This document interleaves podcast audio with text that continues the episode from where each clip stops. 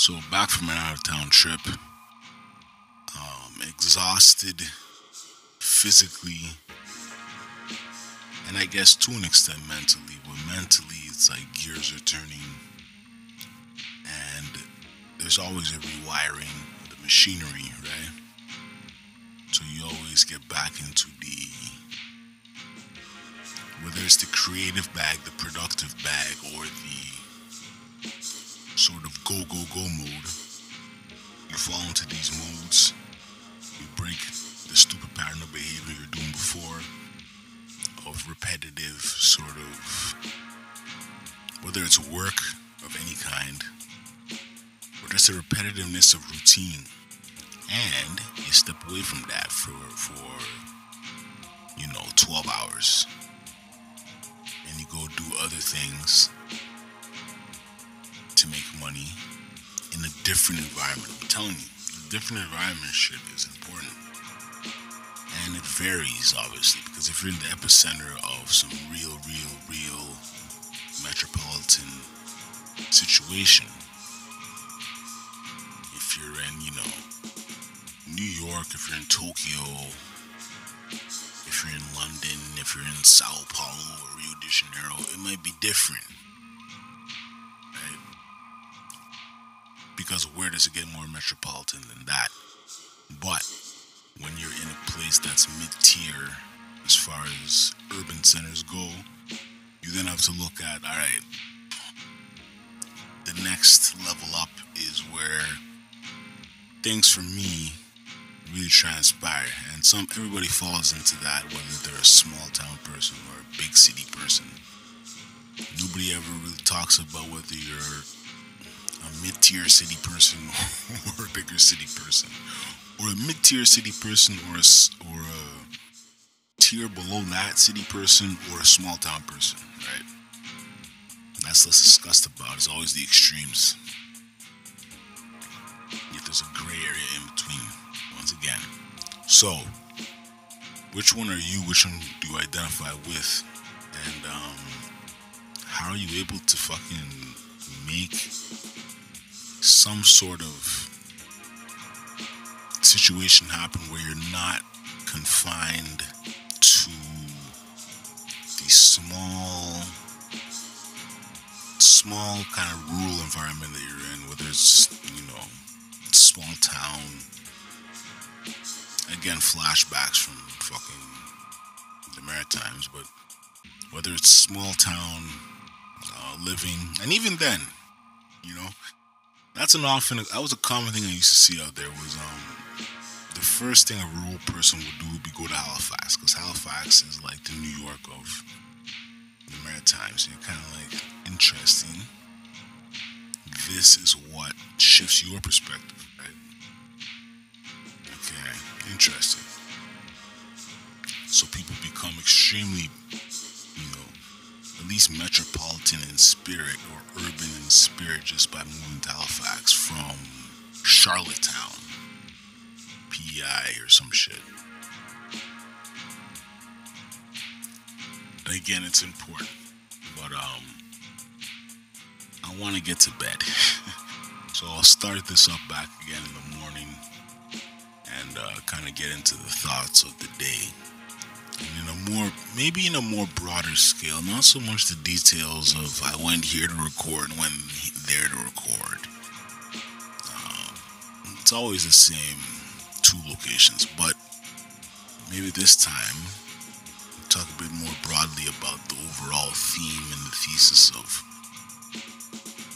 relocation and location and even in the digital age is location still important. Alright, peace. Alright, so now we're refreshed, even though it was like we worked late till about 4.30 and then no 4 4 maybe even before 4 and then um yeah went to bed slept got up at 8.30 hit up a few people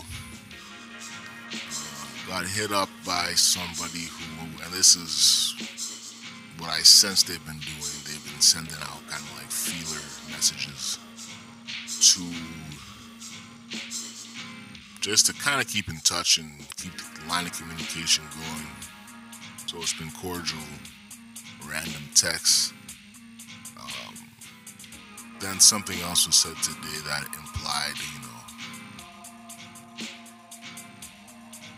absence of any face to face has been not good for them. it's the best way I can dance around actually saying what was said. So,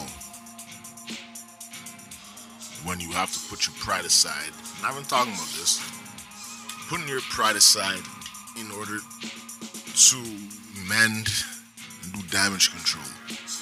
Think damage control is the exact term that I used at one point. Um, at what point does a beef become petty? Usually, a lot of beefs are petty, um, but you do at some point in your life start seeing people for how they are, you know, what their motives are, what their intentions are, and also how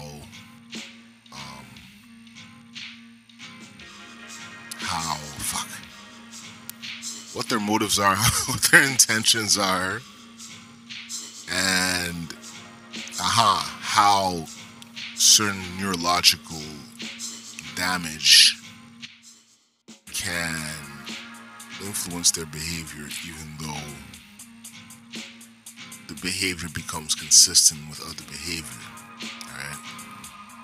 So, with that said, you gotta be a bit cautious of how you deal with them. You have to be. Um, you gotta be distant with the people that people that's making overt attacks on uh, overt attacks on you you gotta keep your distance, right? It keeps you mentally, you know, sane. Keeps them in check. It's like, hey, you wanna be fucked up? Be fucked up by yourself, or whoever you, whoever else you're fucked up with. Ironically, it's not just me that there's beefs with with a particular person, but it's all good. Um, you know, it's the pettiness, right? The pettiness on both sides. The pettiness of the original beefs, the pettiness of continuing to allow the beef to influence lines of communication. Some everybody should be thinking about. But sometimes the beefs reveal, or the instigators of the beef, and by instigators I don't mean people, I mean circum- the circumstances, the into the uh, situations that instigate this beef causes you to it just re- keeps revealing more and more the more open your eyes are to things you start to see where these beefs originate from so and that these beefs there's been plenty of these beefs and you've always been the quote unquote bigger person and put aside. At some point, you don't put aside. You're like, nah, I'm gonna ride this beef out till till whatever, right? The thing, and then this is an often said thing. You know, I talk about sayings and how sayings often are outdated and shit. Um, in this particular case, maybe this isn't true saying this is a saying. You don't want to beef with somebody and then the last thing if they suddenly die is that you beef with them and didn't put aside shit and didn't rec- there was no reconciliation. And I just said that the saying might be true. In other cases, it might not be at all. Actually, now I'm not talking about this specific instance but it it it does warrant a kind of I don't feel bad about taking my position in this beef at all. so even even if it were to go to that, I would still stand in my fucking position. And we're all smart, intelligent people, beings. So innately, I know this. Why do I know this? Because I know innately this shit about other people like that that's like real beefs that's um, to this day not resolved, and I don't even think about. You know what I mean? So there's that, right? So I'm gonna say this: reconciliation. Not everything needs to get resolved. In many cases, in many cases, you gotta just let the beef keep going, and you just shine. And this is I'm now what I'm about to say is not to be anything you haven't heard before, but you keep shining, and then that's the best way of is the revenge. Rebe- revenge is a, a dish best served cold. That's not exactly what I wanted to say right now, but it had to do with revenge. Um, revenge is success, right?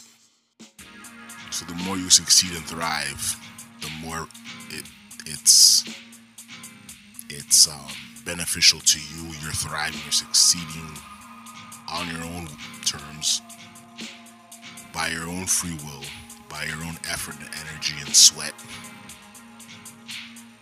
And the person you're beefing with, or whoever you're beefing with, they just get to watch.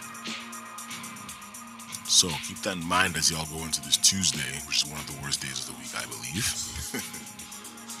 Sorry, this isn't super positive um, recordings, but hey, not everything needs to be fucking positive. So, again, Mobb Deep Free Agents. It's not supposed to be positive. Go check that out if you haven't already. Now, I wish you all the best going into today. And if you got un- unresolved beefs, look at the ones that could be resolved that are just pettiness for pettiness' sake. Look at the ones that are petty but stem and are maybe the extension and arm an actual deeper set set of beefs, right? Or, or sorry, more like an extension of a pattern of behavior that leads to beefs. And then look at where reconciliation can happen. And literally, I'm being honest, understand that maybe there is no reconciliation. you know what I'm saying?